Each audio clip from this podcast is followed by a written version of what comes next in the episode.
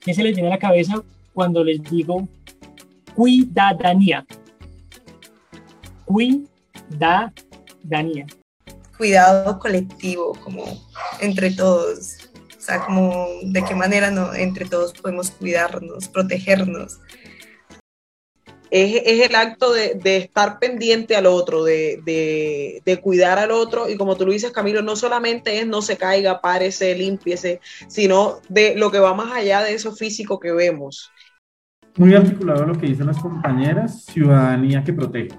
¿Y qué protege? Que protege la vida, que protege, digamos, al otro, que protege, pero la protección no solamente es un elemento de la protección de, de, lo físico, sino también de la, de, se me viene la palabra cunar también, del que protege, digamos, entonces para que el otro esté mejor, para que pueda desarrollar sus sueños y el que protege también para transformar.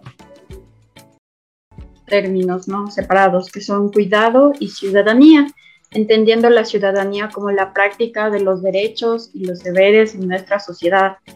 Y ahora bien, poner el cuidado, eh, el cuidado de cada uno de nosotros y de quienes nos rodean, y también hacer visible y poner una buena práctica de estos derechos y deberes.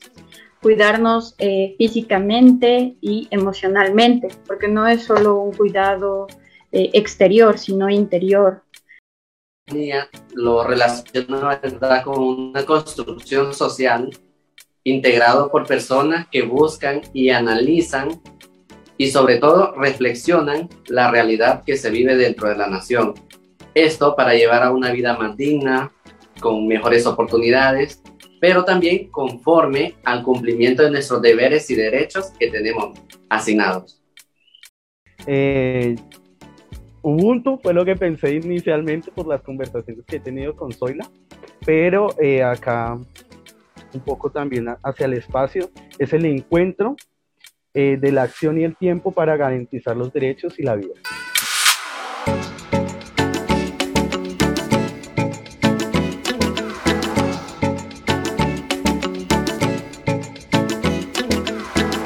¿Y a ustedes qué se les viene a la cabeza cuando les digo cuidadanía, cuidadanía, cuidadanía, cuidadanía, cuidadanía?